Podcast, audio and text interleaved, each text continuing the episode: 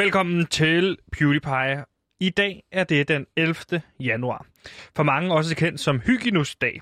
En dag, som er opkaldt efter pave Hyginus. En pave, som led martyrdøden i Rom i år 142. 6 år efter han blev valgt som pave. 6 år nåede han at regere. Men hvad kan man egentlig nå på 6 år? Historiebøgerne fortæller ikke meget om, hvad pave Hyginus nåede. Men hvad er det egentlig vigtigt, hvad han nåede?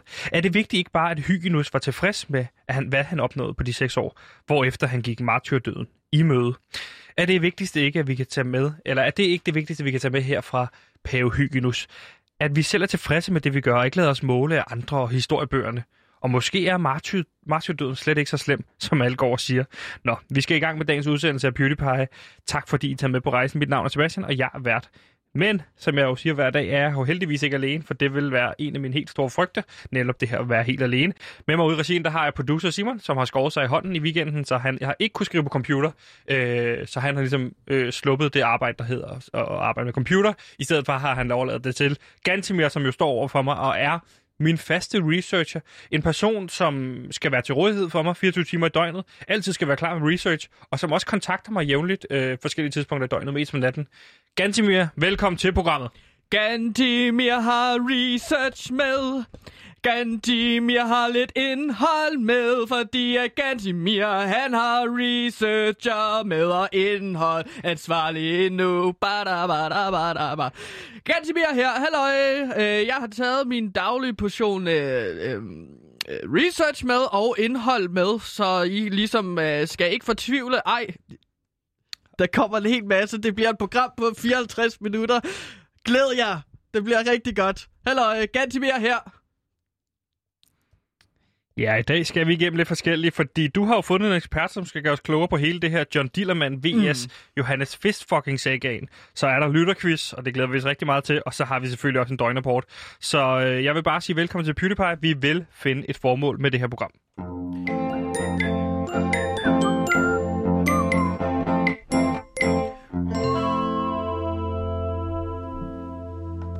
Og Gantimir, velkommen til programmet. Jo, tak. Det er jo et program, som sådan, ikke? Jo, det er et program. Og det er et program, der bliver sendt hver dag fra mandag til fredag, hvor vi så ligesom... Ja, det ved vi ikke, hvad vi gør nu. Prøv at kort beskrive det her program. Helt kort. Pitch mig PewDiePie. Så folk derude, der hører det for første gang. Hvad er det egentlig for et program? Prøv at give mig helt kort, hvad er PewDiePie? Det er et alternativt program. Et råt program. Det vender dagens nyheder med god research. Det giver alternative vinkler på, hvad der sker ude i verden. Så hvis du ligesom er træt af, at du ligesom føler, hov, lyver pressen nu til mig, ja, så kan jeg bekræfte ja. Og så skal du bare lytte til PewDiePie, fordi at vi har sandheden i vores hulehånd, og vi kaster den lige i hovedet på jer. Ja, eller den kaster den i sådan højde, man lige kan gribe den. Ja, og nej, eller bare fyre, ikke? Sådan en ordentlig møre. Jo. Så om det gør ondt eller ej, så kaster vi sandhedskugler lige i hovedet på jer. Det er jo Truth hurts. Prøv at sige det igen. Truth hurts. Prøv at sige det igen. Truth hurts. Lige præcis. Og Gantimir, har du haft en god weekend? Det er jo mandag. Hvis man hører det som podcast på en tirsdag, så må vi bare sige, det beklager vi. Men vi laver det her om mandagen lige nu. Så der kan godt være nogle ting, hvor du tænker, er det relevant for mig at høre så meget om mandag? Men det er altså mandag. Gantimir, har du haft en god weekend? Jeg har haft en fin weekend. Hvad med dig? Ja, den har været stille. Man kan jo ikke lave så meget. Altså, jeg vil jo godt have ses med en masse venner, men det må man ikke. Så jeg har primært været derhjemme alene. Eller ikke tvungen alene. Jamen, der er jo nogen, der ligesom hænger ud med sine venner over sådan noget Zoom og Skype, eller sådan Messenger på sådan forskellige platforme. Det er ikke dig. Det bliver for kunstigt, ja. Så jeg har bare taget den solo. Okay. Har du prøvet det før? Han solo! Kender du Star Wars? Ja, jeg har set noget af det. Ikke den første. Altså etteren eller firen? Firen. Det er den første, ikke? Jo, det er den første, der blev udgivet, men hvis man tager den i kronologisk rækkefølge, så er det jo ikke den første. Nej, jeg har set 2 film i alt af dem. Og jeg kan ikke huske, hvordan... Men det er brudstykker med alle sammen, eller hvordan? Ja, det er brudstykker, fordi jeg falder altid i søvn, når jeg ser Star Wars. Det er sådan en dejlig film at falde i søvn til, synes jeg. Altså verdenskrig i rummet? Sådan, det er ligesom dokumentarer om 1. og 2. verdenskrig. Det er sådan, så falder jeg også tit i søvn. Der er et eller andet med dokumentar, som Star Wars og den 2. verdenskrig. som jeg bare falder i søvn. Hvad har du lavet i weekenden? Jamen, jeg har ikke lavet så forfærdelig meget, men jeg har lavet research i løbet af den her weekend. Okay. Der er faktisk hvor stor en procentdel af weekenden, hvis man siger, der er 48 timer i en weekend? 83% vil jeg sige. 83%? Min weekend går på at lave research. Retfærdigt research. Og der har jeg ligesom fået det ud af, fordi at man har snakket i den her weekend om de her Men in Black demonstrationer i København og Aalborg. Det tog fart, må man sige. Der var ballade. Hvad skete der? Jamen, det udviklede sig ligesom voldeligt, de her demonstrationer, hvor 23 blev anholdt. Ja.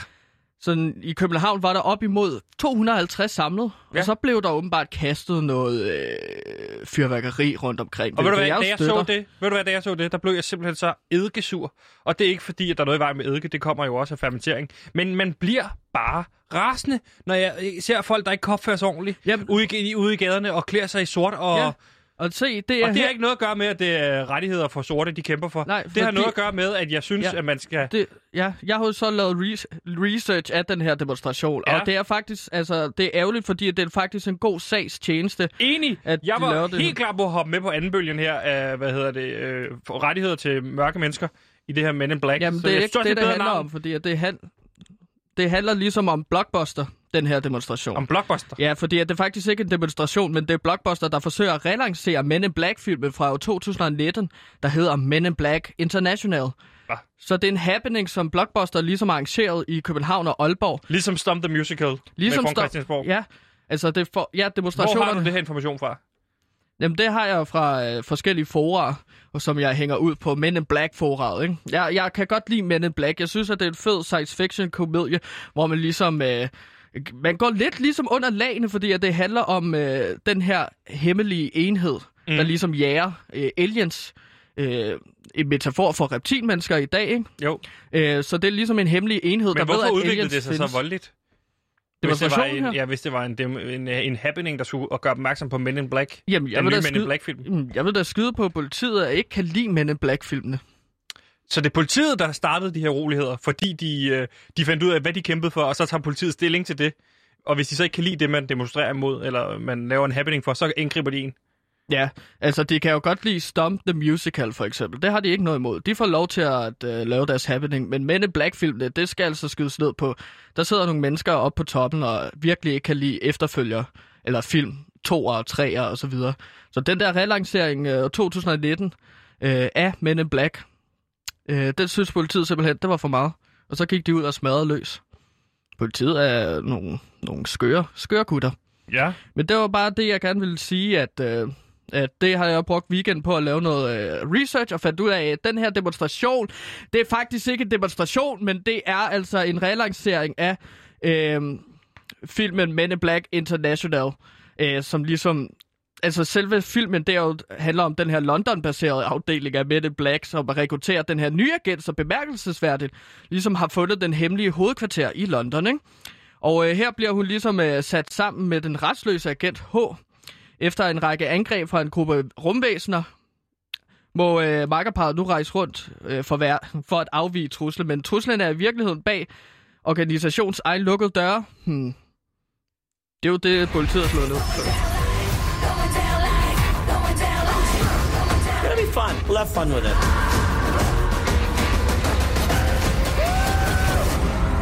There should be a big red button around here somewhere. Found it.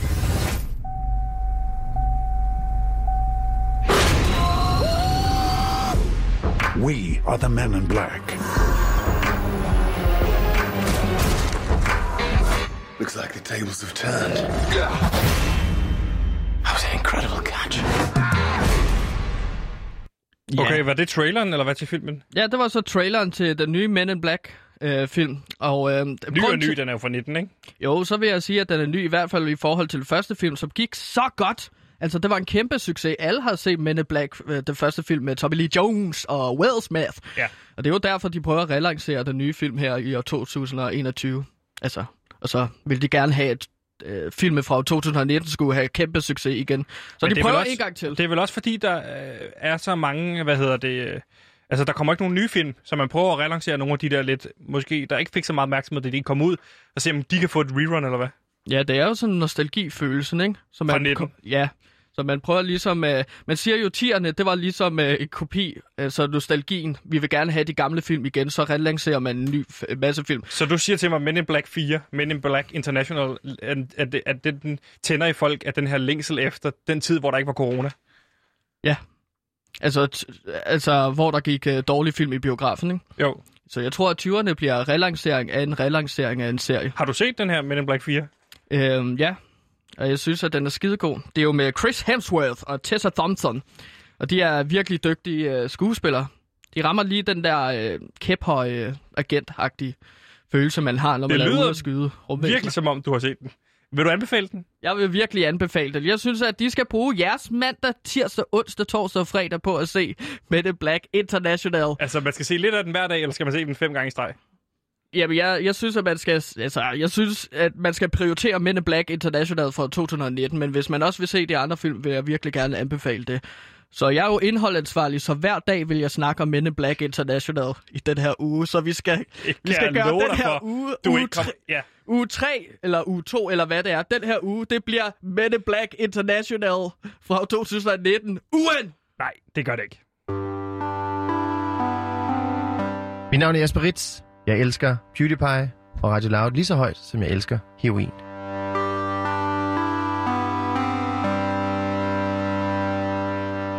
Yes, der sker jo rigtig mange ting over hos vores vestlige venner i USA lige nu. Ja. Efter en stor gruppe Trump-tilhængere stormede Capitol her i Washington i sidste uge. Endnu et eksempel på folk, der ikke kan finde ud af at føre sig ordentligt. Jeg har det sådan her. I Danmark vil jeg sige opføre ordentligt, men i USA vil jeg sige please behave. Ja, og jeg har også lavet research. Den her gang er det faktisk ikke en happening, det der er sket på Capitol Hill. Det er faktisk en masse vrede Trump-tilhængere, der har ligesom... Så du er sikker på, at det her, der skete i Capitol Hill, ikke er en promovering af en ny film, som handler om, skal sætte fokus på Det Hvide Hus' overlevelse i en nær fremtid, eller hvad? Hey, du ved, hvad man siger. It always, the ball is always rolling. Så det kan jo være, at man finder ud af, at det faktisk var et kæmpe happening for en film. Altså, jeg bliver ved med at lave research af den her sag. Det kunne jo være den nye White House Down-film. Men det er al din research, eller når du slår på vandrørene, så peger det på, at det her det rent faktisk er en ægte eller ikke en happening, men en demonstration. Nej, en demonstration og ikke en happening for en ny Pixar-film, for eksempel. Pixels. Ja. Men altså... Hvad skete der egentlig? Fordi jeg så jo nogle klip af folk, der brød ind, ja. og der var jo nogen, der døde. Jamen altså, det kulminerede ligesom alt sammen i, ja, folk døde ja, og ting og sager. Der kulminerede det vel, eller der var klimaks omkring, det kulminerede, nej, altså det kulminerede i, at den stadig siddende amerikanske præsident Donald Trump er blevet suspenderet fra Twitter. Ja, og der vil jeg bare sige, ofte der er jeg mod Trump, for det kan jeg fornemme, det skal man jo være, ikke? Mm-hmm. Og Obama... Ja. It's my guy. Han er jo blevet suspenderet for ligesom at flittiggøre brug af Twitter til at mobilisere sine følgere i valgkampe og i løbet af hans præsidentperiode. Og det er derfor, jeg vil sige, lige i det her øje med, der vil jeg sige, der er jeg måske, kan jeg godt støtte Trump en lille smule, fordi nu er jeg jo selv også blevet, suspenderet fra Twitter. Og jeg synes ikke, det er på sin plads, at der er jo ytringsfrihed. Ved du, hvad det er? Ja, det er friheden til at ytre sig, ikke? Det er lederen af den frie verden, som har fået fjernet sin magt til at ytre sig. Kan du se det ironiske? Jamen altså, Twitter, det er jo sådan en privat eget firma, så de skal jo ligesom selv bestemme, hvem de vil have som bruger på deres side, ikke? Okay, så synes du også, Danmark er et privat eget firma?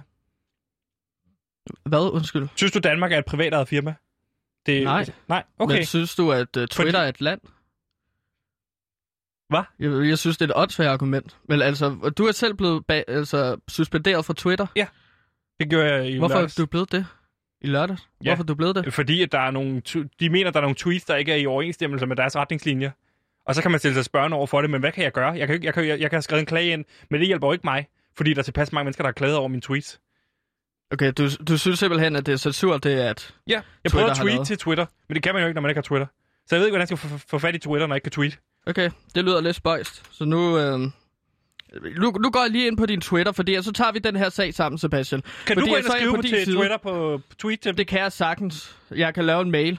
Jeg kan se, at der er nogen, der har screenshotet det her på Twitter. Her, jeg har din gamle mails her, eller Twitter hedder det jo. Din gamle tweets, kan jeg se her. Hedder tweets. Så det er jo nok op til der, hvor du blev suspenderet på Twitter. Yeah. Jeg kan se, at jeg har ikke noget imod, du læser dem op. vil jeg bare sige. Okay, men skønt. Jamen, så går vi lige igennem her. Så kan folk se, der ikke er en skid i vej med min tweet. Jamen, så tager vi... Det er alt sammen noget, der er blevet tweetet sidste uge. Den her fra tirsdags kl. 00:47. Ja. Selvom jeg som udgangspunkt er imod vold, så vil jeg ikke ligge søvnløs, hvis Studiestræde 43 brændte ned. Ja. Og hvad er det, der ligger på Studiestræde? Det er Radio 4. Okay. Men det var jo ment sjovt. Altså, at folk ikke kan se det sjove i det. Det var desuden også i nattetimerne, der er ikke nogen, der var på arbejde der, så der var ikke nogen, der ville dø, hvis man brændte på et tidspunkt. Det er klart, hvis man brænder Radio 4 ned om dagen, ja, det er en dum en. Det synes jeg ikke, man skal gøre. Hvis du gør det om natten, så kan jeg godt se det sjove i det. Det var det, jeg mente. Det var ment i spøg. Nå, men altså, bliver ens tweet ikke oppe sådan hele dagen? Også næste dag? Det kommer til at stå der om dagen? Nå. De fjerner det indenfor, når man har trykket på det. Okay, men det her, du skriver, at du er som udgangspunkt mod vold, men ikke når det er nogen, som du ikke kan lide. Ikke når det er bygninger. Skriver jeg noget om, mennesker skal dø der? Nej, det gør det faktisk ikke. Jeg kunne aldrig kunne skrive noget om personer. Okay. Okay, men så skriver du så senere her, sådan cirka en halvanden time efter tirsdag klokken 2:32. Ja, men natten til tirsdag, ikke? Mm. Ja. Der skriver du, Radio 4 har gennem længere tid været en skamplet, og de får snart, hvad de har fortjent. Og der lyder det lidt som en trussel. Det er ikke en trussel, det er jo mere sådan, du ved, mangel på lyttere. Altså, hvis de mister alle deres lyttere, så får de som fortjent. Det er jo det, jeg mener. Men det kommer en halvanden time efter, at du skriver, at det vil ikke gøre dig noget, hvis Radio 4 brændte ned. Nej, og det vil jo automatisk udløse færre lyttere, hvis de ikke kan sende radio. Okay, jamen det er jo klart. Men allerede her synes jeg jo, det bliver spicy i forhold til retningslinjer på Twitter. Og det kan du ikke se det? Nej, kan du retningslinjerne på Twitter? Ja, du må ikke skrive, at du må ikke skrive, at altså du må ikke komme med trusler. Og jeg tror, at der er nogen, der vil føle det her trusler. Ja. Men... så er det jo, så må de tolke det, som de vil. Jamen lad os gå videre til næste tweet. Jeg kan jo ikke gøre for, hvordan folk læser mit tweet. Jeg skriver det jo, som jeg altså, jeg skriver jo... Ja, okay, så hvis jeg sagde til dig... du er da godt nok god til... Hvis jeg sagde til dig, hey... Gantimir. Altså, problemet er jo lidt her, Sebastian, at... Hvis du havde været en statsleder, for eksempel, og havde skrevet det her, det var jo ikke gået, fordi du ville have så mange fans, som ligesom ville læse det her, og så føle sig ligesom, motiveret til at gøre noget, som du ligesom siger. Jeg kan ikke se, hvordan man bliver motiveret til at angribe Radio 4 af de tweets. Nej, men det er jo heldigt, at vi ikke har så mange, eller du har så mange fans til ligesom. Men altså onsdag kl. 2:34 skriver du så her, hvis folk kommer forbi Studiestræde 43, hvor de løjterpressen fra Radio 4 sidder, så smid der endelig en brosten igennem ruden. Ja. Og her, så, altså du skriver ikke noget mere, at man skal gøre det om natten. Du skriver bare, at nu opfordrer du til hærværk direkte. Ja. Og det, se bagud, så kan jeg godt se, at man kan læse den forkert. Men det er jo ikke det, jeg mener. Jeg mener jo bare, at man skal have lov som menneske at kaste med brosten. Eller ikke sådan. Altså igennem et vindue. Ja, men jeg synes jo også, den er meget tydelig, den er for sjov. Der er jo jokes i den, ikke? Altså du ender hele tweeten med et udråbstegn. Ja, men det er jo en joke. Bro, sten, bro, ikke? Men synes du ikke, at det skal være mere tydeligt, at det er en joke? Fordi at jeg sidder også her... Det er jo en joke på Brostrøm, ikke? Okay. Brosten, Brostrøm. Nå, men der er en... Søren Brostrøm, han er i vælten. Hvad er der så med brosten? Ja, det kan du lige tænke over, okay, ikke? Men så sidste tweet her, det tror jeg virkelig er det, der har fået Twitter til at reagere mod dig, Sebastian. Hvis det er det sidste, så må det jo være det, der har aflyst det. Det er fredag klokken 3:12 om natten. Ja. Der har du ligesom sat et billede op af en galge. Og så skriver du så, her min forsinkede julegave til Radio 4. Do what you need to do. Ja. Og altså, det er jo... Og det er den, jeg vil sige, når jeg ser den nu. Så kan jeg godt se, hvordan man læser den forkert. Men det er jo galgehumor. Det er jo det, jeg refererer til. Altså, do what you need to do. Or don't. Men altså, i løbet af sådan en uge, så har du skrevet, at det vil ikke gøre dig noget, hvis der er nogen, der brændte Radio 4 ned. Nej, og den holder jeg fast i. Og der vil heller ikke gøre dig noget, hvis der er nogen, der kastede brosten ind. Brosten. Og det vil heller ikke gøre noget, hvis der ligesom var nogen, der hængte Radio 4 ud. Det er ikke det, jeg siger. Det er galgehumor. Og det er det, jeg prøver at slutte af med at sige. Det hele var galgehumor. Do what you need to do. Altså, gør, hvad I har lyst til. Læs det, som I vil. Men det her, det er for sjov. Mm. Jamen, jeg føler måske, at Twitter har fat på noget her, men ellers så kan du bruge nogle af de andre sådan, sociale medier som Parler, eller... Ja, der er jeg på. Der er du på? Ja, er du sindssygt, mand. Skønt. Jamen, så... Det er der, jeg har flest følgere. Jeg får så mange likes på alt, hvad jeg skriver. Genstart kommer på Radio Loud. En podcast om det der irriterende øjeblik, hvor din bil går ud. Fuck, hvor irriterende, mand. Ah, kom nu. Pis. Genstart på Radio Loud.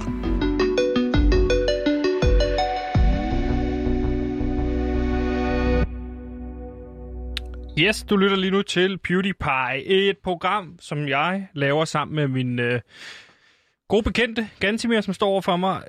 Gantimir, vi har jo været en del inde på den her famøse debat om det her Ramasjang-program, John Dillermand, som er et børneprogram om manden med verdens største diller. John Dillermand. Han er verdens længste dillermand. Der er næsten ikke noget, han ikke kan med det. Han kan svinge den rundt, han kan blive lidt flow, han kan redde hele verden, hvis han bare fik lov. John Dillermand.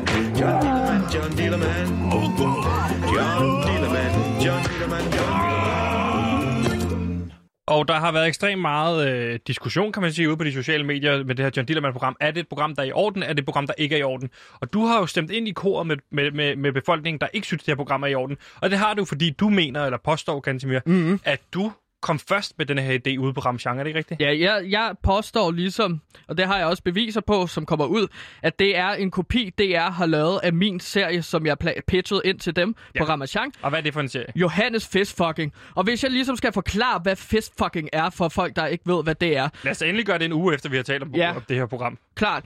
Det er, når du ligesom hiver bukserne ned på en anden person, tager din arm, hånd, og så ellers så tager du hele armen, og så ellers fører altså igennem numsehullet. Kan det også være andre steder end numsen? Jamen fissen, eller tissekorn. Det er bare, at du bruger din hånd til ligesom at føre igennem et nydelsescenter for manden eller kvinden, ikke? Det er en ekstrem form for finger.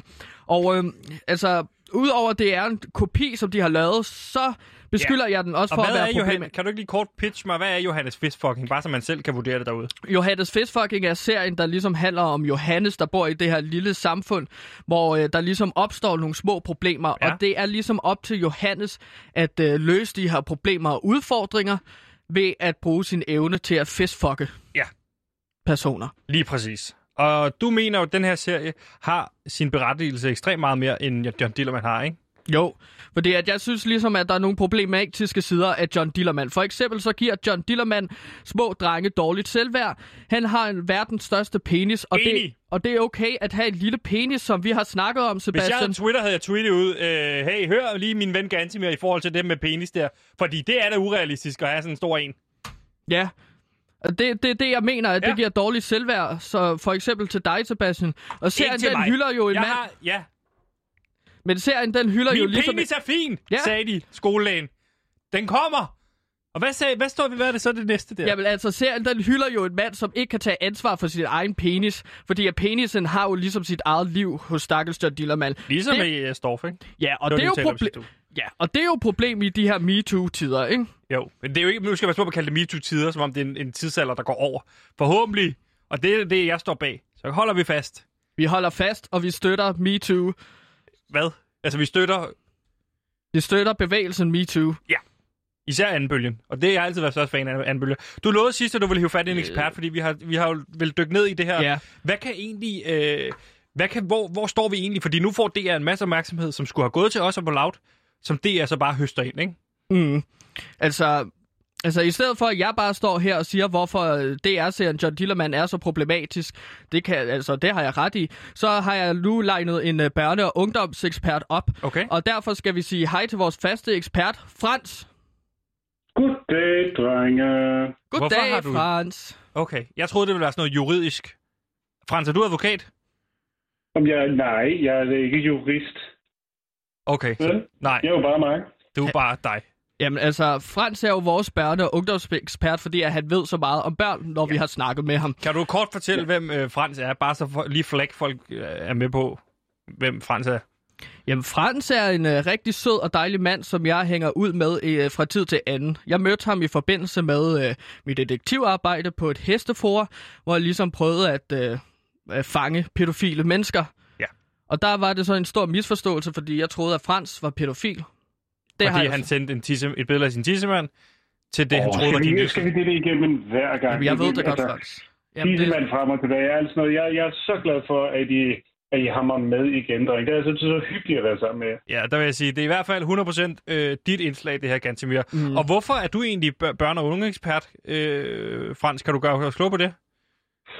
Jamen, jeg har jo igennem mine år beskæftiget mig meget med børn og unge. Jeg har været en slags mentor for nogen, især...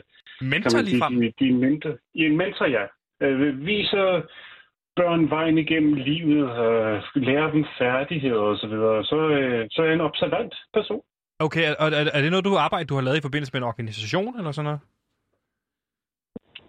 Ja, det kan man godt sige, vel?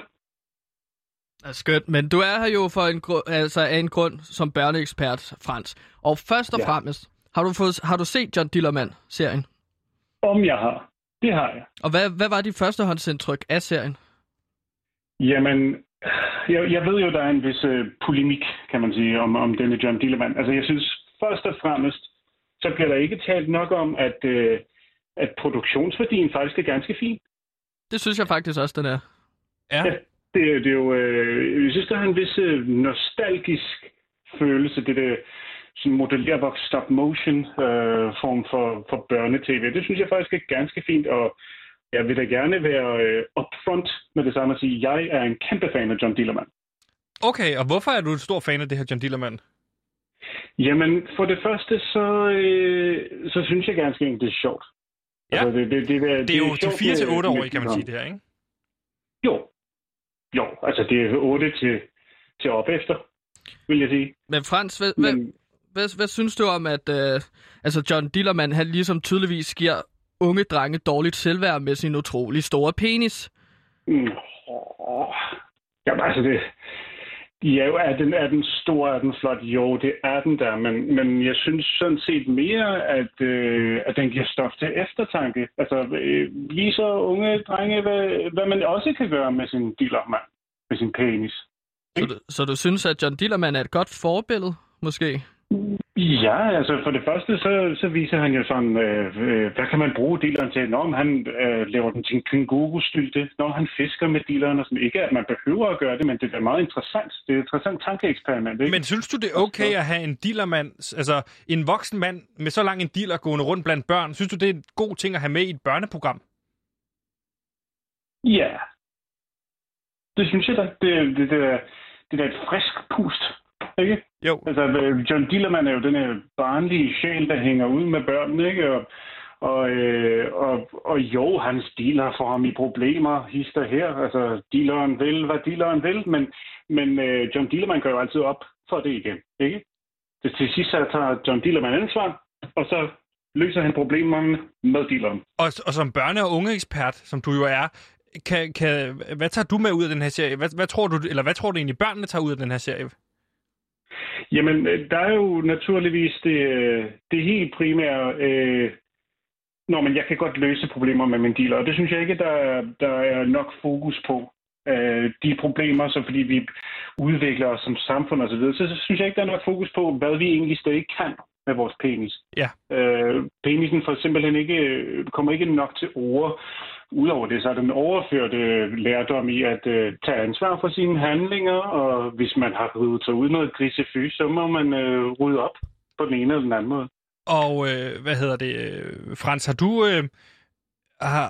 har Gantimir fået fortalt dig, om han ser Johannes Fistfucking, mens I har ses? Nej, det har han faktisk ikke rigtigt, men jeg hørte lige en lille teaser, så jeg er meget interesseret.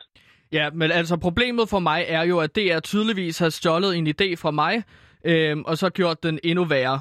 Min idé, det var ham, der hedder Johannes Fistfucking. Og det, der er med Johannes Fistfucking, det er ligesom, at han øver sig i at blive bedre til at fistfucke forskellige mennesker. Og det gør John Dillermand ikke, fordi han ikke kan styre sin penis. Ja, og humlen er jo, at du mener, at DR har stjålet din idé, fordi du havde den tilbage i 2018 inde hos dem. Hvad synes du om den idé, altså han siger, der hed Johannes Fistfucking frem for John Dillermand? Jamen jeg synes, det er interessant. Man kunne jo godt i disse moderne tider så sige, at det er Johanne Fistfucking, for eksempel. Så er det en kvinde, der fistfucker. Ja, fordi at... Fordi min serie, den er jo også mere sådan kønsløs faktisk, fordi at der er kun én person, der kan have, eller én slags person, der kan have en diller, og det er en mand. Hvorimod, hvis man laver en serie om en fistfucking, det kan jo både være en kvinde og en mand, der går rundt og fistfucker sig problemerne væk, ikke? Synes jeg. Jo. Ja, altså, men hvad er pointen i denne fistfucking? Jamen, pointen, det er jo ligesom, at ligesom Rodolf, så har ham her Johannes det problem med, nej, han kan ikke rigtig styre sin fistfucking. Så han, men han skal ikke skamme sig over at være god til noget, som andre ser som et tabu. Synes du ikke, at det er en god pointe, det der med at sådan, ligesom lære børn, at tabuer, det er ikke noget, man skal skamme sig over? Helt bestemt. Altså, man skal ikke skamme sig over at være god til noget, selvom at det er måske noget, som mange vil rynke på næsen af. Frans, nu er du vores børn- og unge ekspert. Hvad for en version tror du, børnene vil foretrække? John Dillermand eller Johannes Fistfucking? Den er svær, fordi jeg jo holder meget af Gantimir. Diller lyder bare sjovt. Ja. Gør det ikke? Altså, Dillermand er jo et sjovt ord, når de siger, når John Dillermand siger, nu har jeg problemer igen med dealeren, jamen så griner man jo lidt. For at der er det måske lidt sværere at forestille sig, nu skal du fistfuckes. Og så der ligesom kommer et grin på det på samme måde. Forstår du? Jamen Frans, jeg synes jo, at fistfucking, altså, det kan jo helt bestemt noget. For eksempel så vil Johannes gå ned ad gaden og så ligesom se, at der er en mand, der ligesom mangler småpenge til at købe en lille is. Og så er det der, at Johannes han ligesom kan gå hen og så ligesom fistfucke ismanden. Altså, det synes jeg jo rigtig sjovt, fordi så kan man ligesom høre ismanden lyde det. Ikke? Altså, mens alle tager på at have det rigtig godt ved ligesom at se på ismanden blive fistfucket. Og det synes jeg jo er sjovt. Jeg kan bare ikke se, hvorfor at Dillard er sjovere end fistfucking. Hvorfor synes du det er sjovt, Gantimir? Er det ikke bare ulækkert? Nej, det er jo sjovt at se. Sjovt. Ja, det er tak, sjovt. Frans. Det vil jeg da sige. Det er interessant. Og det er måske også et problem, at det er lidt mere ude af boksen, kan man sige, ikke? Altså fistfucking problemerne væk. Jeg er bare uenig, fordi at jeg føler det ligesom, at... Den må I tage en dag, hvor I hænger ud. Frans, her til sidst må jeg spørge dig, har du en besked til de voksne derude, som måske føler sig en lille smule stødt af det her John Dillermand? En besked, som hvis der er nogle unge lytter, der lytter med, kan sige til deres forældre og sige, prøv at høre, Lauds børn og unge ekspert sagde det her i forhold til John Dillermand-sagen. Ja, for det første så vil jeg sige... Lad nu være med at være så perfid. Lad være med at være så bange. Ikke? Altså, det, der er en Dillermand, Er det nu så slemt? Ikke? Det er sjovt. Og så vil jeg sige, luk John Dillermand ind i jeres liv. John Dillermand vil jo det bedste. Ikke? Og det kan vi jo godt overføre til den virkelige verden. Så de John Dillermand, der er derude, kommer de i problemer. Jo vist. Men hjertet er på det rette sted. Frans, det var de sidste ord for dig i dagens anledning, vores børn- og ungeekspert. Tak fordi du lige havde tid til at snakke med os. Jamen, tusind tak, drenge. Har du en sidste notits til Gantimir? Og om jeg har? Ja. Jamen, vi ses jo på torsdag, gør vi ikke? Jo, vi ses på torsdag, Frans. Hvad skal I på torsdag, Frans? Men det er jo... Vi mødes lige en gang imellem. Altså, under det der corona er det jo så online, men så vender vi nogle film, nogle musik, nogle emner, som vi synes er interessant. Fedt. Altså i den her uge, Frans, så har vi Men in Black International fra 2019 tema. Ja. Så jeg tænker, at vi skal se den film og snakke lidt om den på torsdag. Ja, og den har jo lige været vist på, var det 3+, tror jeg, hvis nok, så ja, jo, det er jo interessant med denne Hemsworth-bror inde, som en mand in black, kan man sige, ikke så? Jo, du har altid været så nysynet på ting. Frans, vi snakkes. Ja. Det gør vi, drenge. Ha' det godt, ikke? Hej. Lige med. Hej. Hej, jeg hedder Ditte Ylva Olsen, og du lytter til PewDiePie på Radio Loud med fantastiske Gantimir. Og Sebastian.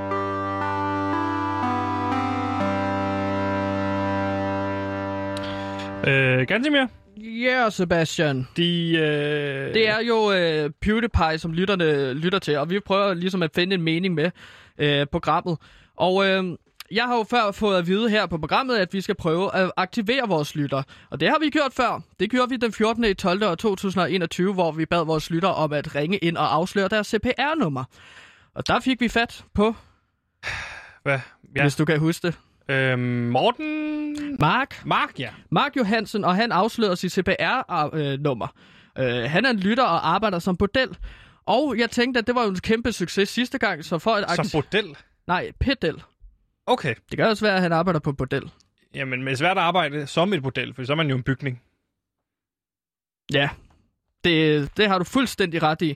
Og jeg tænkte, at nu skal vi prøve at aktivere vores lyttere igen. Prøv at få fat på en ny lytter, og derfor vil vi bede jer lyttere om at ringe ind. Hvad? Og har du en lytterquiz? Eller hvad? Ja, det er en slags quiz. Det er et spørgsmål.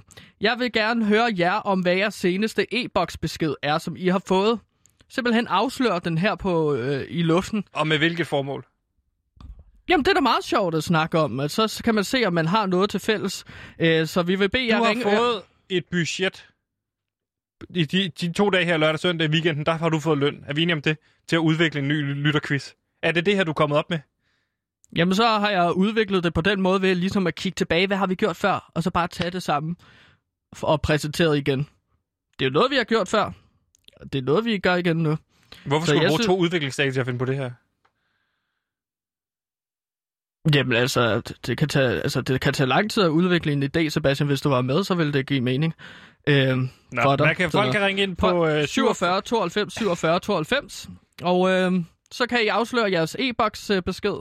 Ja. Og det kan jeg vildt godt sige, det er der jo ikke nogen, der kommer til at gøre. Altså, der er ikke nogen, der ringer. Jamen, så det sagde du også sidst, og du skylder mig stadig en flaske vin, Sebastian, fordi der var rent faktisk nogen, der ringede ind. Har du i mindste forberedt nogle small talk-emner, vi kan have, imens vi står og venter?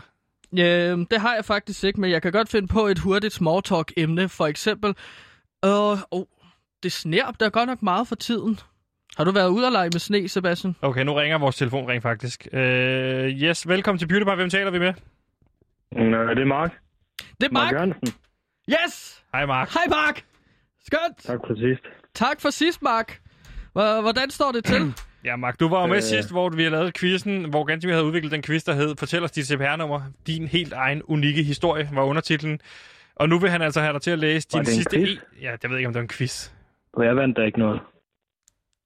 Nej, men altså, det kan du vinde nu. Vi udlodder en trøje, som Sebastian han har haft på i dag.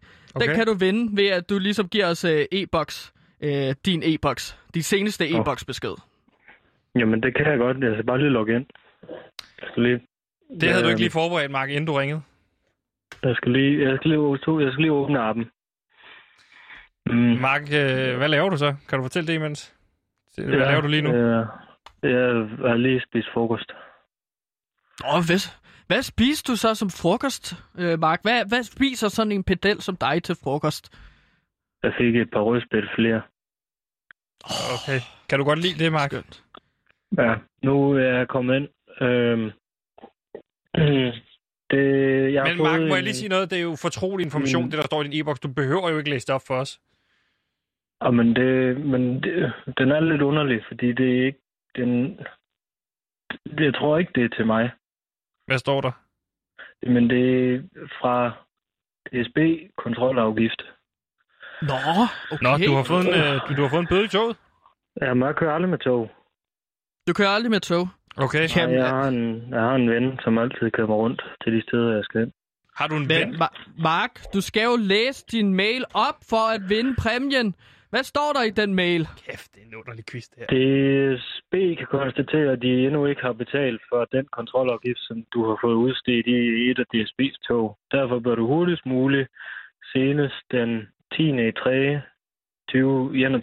foretage din indbetaling til DSB. Du skal benytte nedenstående betalingsoplysninger til indbetaling via netbank. Og så står der en masse tal. Og så står der, at vi skal venligst gøre opmærksom på, at det er DSB, ikke DR, de er nogle slemmer. Men DSB, de overdrager ubetalt gæld til Gældsstyrelsen med henblik på at indkræve ubetalt gæld. Der skal du betale det her, Mark. Den er på 850 kroner. Men det er ikke mig. Det er ikke dig? Jamen, Mark, det er jeg, der har været ude. Den er kørt fra København H til Roskilde. Det har jeg ikke. Ja, Mark, hvordan har du så fået den bøde der? Jeg bor i Bjerringbro i Jylland. Vel? Ja. Nå, hvad er adressen? Kunne det være, fordi sidst du ringede ind til vores program, der fortalte du os dit CPR-nummer jo. Så har folk jo hørt det. Jeg sagde det jo til dig, folk kan bruge det. Men I lover mig, at I ikke vil bruge det til noget. Jeg har ikke brugt det, men det kan jo være nogen derude, der har hørt med. Der er jo rent faktisk folk, der lytter med. Det er jo faktisk det fede er jo, det er et bevis på, at der er nogen, der lytter med. Men det er jo så også et bevis på, at der er en masse mennesker, der har hørt dit CPR-nummer. Nu er jeg så lige hurtigt at tænke her. Kunne gaven så ikke være, at I betalte min bøde? Nej, vi kan da ikke betale din bøde, Mark. Det er jo fordi, du har været dum nok til at indgå i en quiz sammen med Gantimir, hvor du har fortalt dit CPR-nummer. Og så nu, så... Du skal ikke begynde at kalde mig for dum. Nej, det er jo helt... Det er det sidste, jeg er. Det er ikke, jeg siger ikke, du er dum. Jeg siger, det er dumt, det du har gjort. Det er et tillægsord. Nå. Det er selvfølgelig en uheldig situation, Sebastian, og jeg synes også, at du skal falde lidt ned. Det er en trofast lytter, som ligesom har ringet ind til os og vundet en trøje. Jeg burde ikke betale den. Jeg er også et meget lille menneske. Jeg tror ikke, jeg kan passe den. Okay, men Mark, hvad laver du? Du er rengøringsmand, kan jeg huske, ikke? Du gør rent på en skole. Jo, men kan vi ikke få en fanfare? Har vi ikke en fanfare et eller andet for at fejre? Han har vundet quizzen. Der er også en andre steder. Tillykke, Mark! Du har vundet quizzen! Hey! Ja, men jeg plejer... Mark har vundet! Der kommer også lige nogle hunde ind der. Tillykke, Mark! Jeg kan ikke lide hunde. Okay, men Mark, er du gør ring til daglig? Ja, flere steder. Flere steder? Ja, er du lige nu står jeg nede på en havn. Du står på en havn og gør rent. I en lager. Jamen, da vi snakker med dig sidst, så snakker vi ligesom om, at du gør rent på en folkeskole. Og nu gør du rent på en havn. Arbejder du stadig ude på folkeskolen, eller hvor? Ja, der var jeg ude i morges. Jamen, det kan jo Gantimir. Det kan være en arbejder i rengøringsfirma, som gør rent flere forskellige steder. Nej, det er bare mig. Okay. Det er bare dig, der gør rent forskellige steder. Ja. Hvor gør du ellers rent? Ja, men hver onsdag, der er inde på det der slot. Hvad hedder det? Der i København. Rosenbergslottet? Amalienborg? Christiansborg, tror jeg, det her. Christiansborg? Det er jo der, alle politikerne sidder. Gør du rent på Christiansborg? Og du bor i Bjerringbro? Ja, men det er godt betalt. Altså, men det sviner simpelthen så meget med papirer over det hele. Jeg kan godt lide de der papirer. Jamen, Mark, jeg er simpelthen så... Hold op med at stille spørgsmål, jeg gider ikke snakke med mere. Jeg samler på papir, og jeg kan også godt lide sådan nogle ringbænd. Der må der også mange af på de der kontorer. Nå, så du går simpelthen rundt ligesom og samler på ringbændene. Hvor gør du af dem? Samler du på ringbænd inden for Christiansborg? De står hjemme i soveværelse. Altså ringbænd, du har taget på dit arbejde? Ja, men jeg troede, de var smidt ud, så det her rydder jeg bare op. Det er mit job. Men hvis du smider dem ud, så skal du smide dem ud. Du skal ikke tage med hjem og samle på det skrald. Hvor skulle du da ikke smitte dem ud, så kunne jeg da godt bare tage dem med hjem. Går du også rundt og kigger i folks skrald og sådan noget? Nej, men man kan da ikke lade være med at kigge på det, når man vender ned i en større skraldspand. Nej, det er det, jeg siger. Så du ser dit soveværelse som en stor skraldspand, hvor du lægger dem i? Jeg synes jeg ikke, du skal sige noget dårligt om mit soveværelse. Nej, Mark, og det ved du hvad, det skal vi ikke, men... Men vi har i hvert fald en kilde inde på Christiansborg nu, kan vi sige. Ja. Fedt, ja. Mark, det var en fornøjelse at tale med dig igen. Må det ikke vi ringe, du ringer herinde den dag? Men vi skal lige, vi er færdige. Vi skal lige finde ud af, hvad vi gør på den bøde der. Ja, det må du i hvert fald finde ud af. Det finder vi ud af. Men tillykke med at have vundet quizzen, Mark. Stort tillykke. Ja. Og vi snakker jo en anden gang. Må du ringe ind igen til vores næste lytterquiz? Jeg skulle faktisk have været i Washington. En ny sportspodcast på Radio Loud ser dagens lys. I podcasten dykker vi ned i sidste uges mest kontroversielle varekendelser rundt omkring i verden. For var der egentlig var, og var det den korrekte dom? Det bliver der svaret på med et panel af 16 fodboldeksperter, og selvfølgelig vores egen vært, Kevin Shakir. Mit navn, det er Kevin Shakir. Et tegn på, hvor stor betydning det her problem har været, at man skal lave undskyldelser. Det er også et disciplin, som måske har lidt kæmpe til at kunne gå ind og sige nogle ting til dommeren. Så ansvaret ligger i bund og grund hos os alle sammen. Jeg vil sige tusind tak, fordi at I var med. Var eksplosivt på Radio Loud.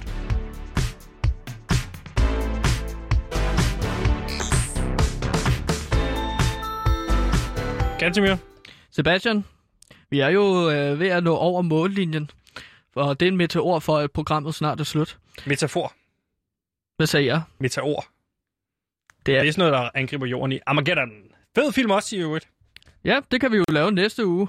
Sådan en slags Armageddon-film uge.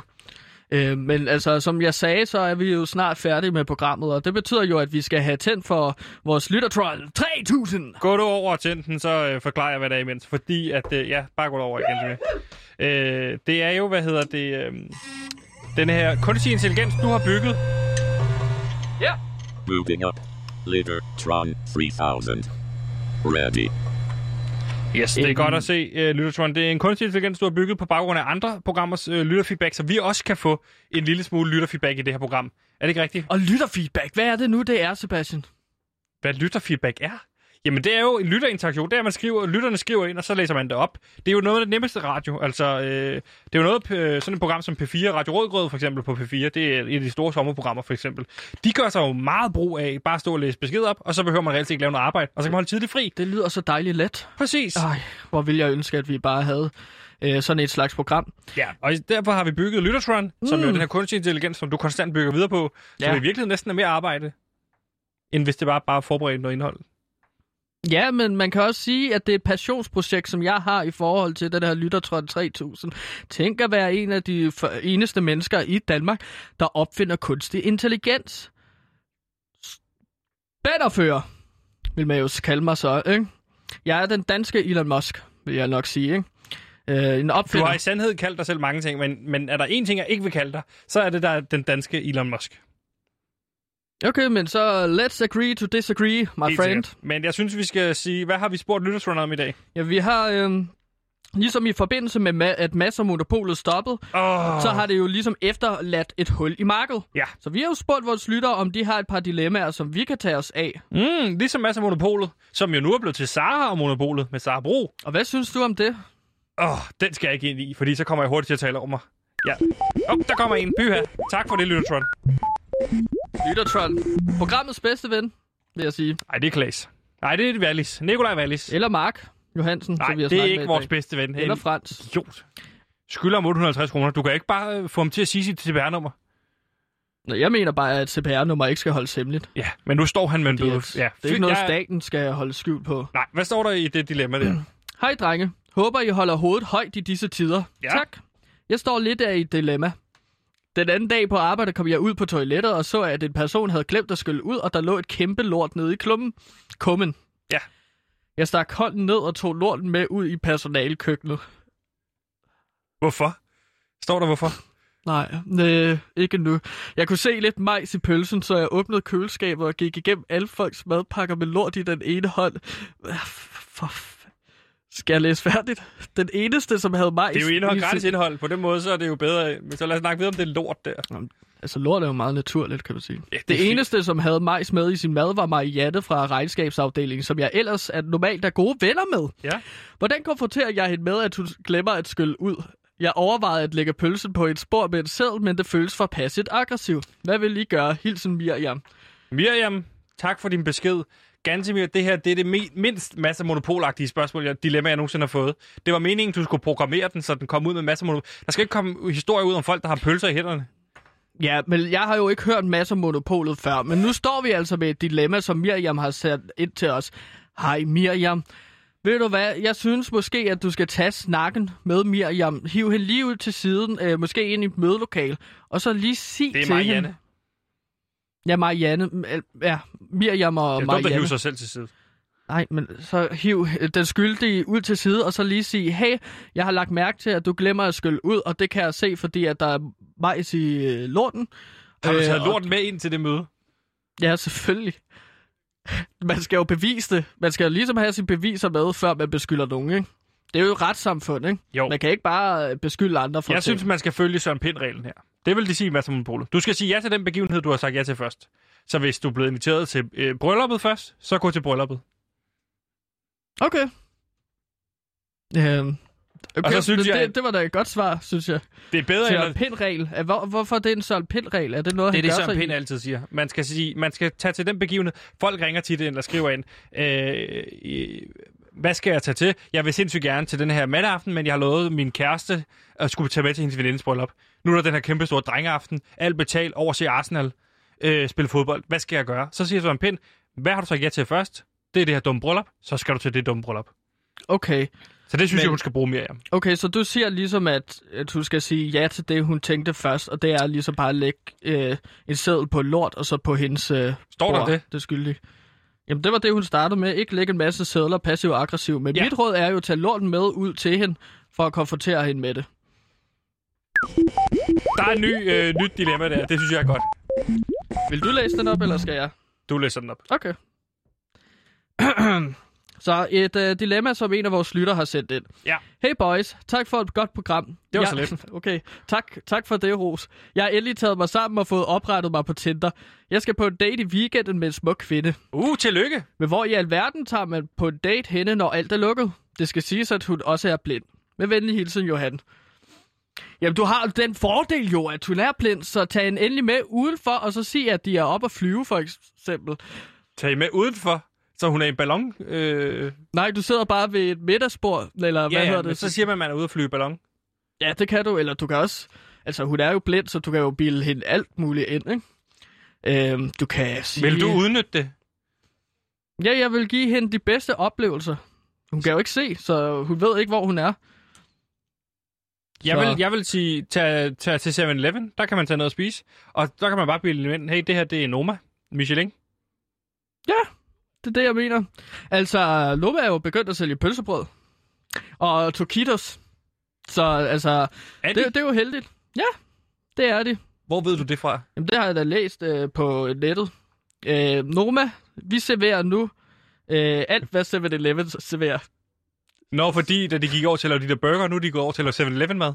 Mm. Hvilken fora har du læst det her på? Du stiller på fora på restaurantfora.dk. Hvad hedder det? Restaurantfora.dk? Ja, det er et forum for glade restaurantsgæster. Vi kan lave det allersidste. Det var Loma, der prøver at udkonkurrere 7-Eleven på deres egen hjemmebane. Svaret til, hvad hed personen, der ringede, skrev ind? Mark? Peter? Det kan jeg ikke huske. Det er også ligegyldigt. Ved du, det er jo ikke nogen rigtige mennesker. Det, du skal gøre, løv. Altså, du er så heldig, at Noma også serverer slush-ice nu. Læs den næste op. Hej PewDiePie. Min mor skal giftes med en ny mand, som hun mødte så sent som i sidste måned. Okay, Han har ikke rigtig nogen venner, da de alle sammen forliste i en luftballon for 14 år siden. Derfor skal jeg stå for hans polterappen. Men jeg kender ham ikke. Hvad fanden gør jeg her? Hvad vil I gøre? Hilsen Esben. Hej Esben. Tusind tak for din besked. Det var alt, hvad vi nåede i dag. Jeg aner det ikke. Hvad fanden skal han gøre? Er der lockdown? Det må jo tyde på, at han er vant til at leve et vildt liv, hvis alle hans venner har død i en luftballonulykke. Ikke? Det vil sige, at han skal ud og bungee-jump eller flyve. Jeg synes, at du skal tage ham op i en luftballon, og så ligesom snakke om... Ja. Og så prøve at snakke om, at alle hans venner døde i en luftballon. Det synes jeg er en god idé. Lad det være de sidste ord for i dag. Tusind tak, fordi at I lyttede med. Og hvis I har nogle venner, hvor deres venner er døde, så gå ud og vend dem om dem. Tag dem hen til gerningsstedet. Det er gerne til mit sidste råd. Tag dem med ud til gerningsstedet, hvor det skete. Og så lige vend dem om og snakke om, hvad der skete der. Det kan være en god måde at snakke om tingene. Det var alt, hvad vi nåede. Tak til Simon ude i regien, der holdt os i hånden hele vejen igennem. Og tak til Gantimir for at levere altid fantastisk research. Nu er det blevet tid til nyhederne. Og der vil jeg bare høre, hvad er meningen med livet?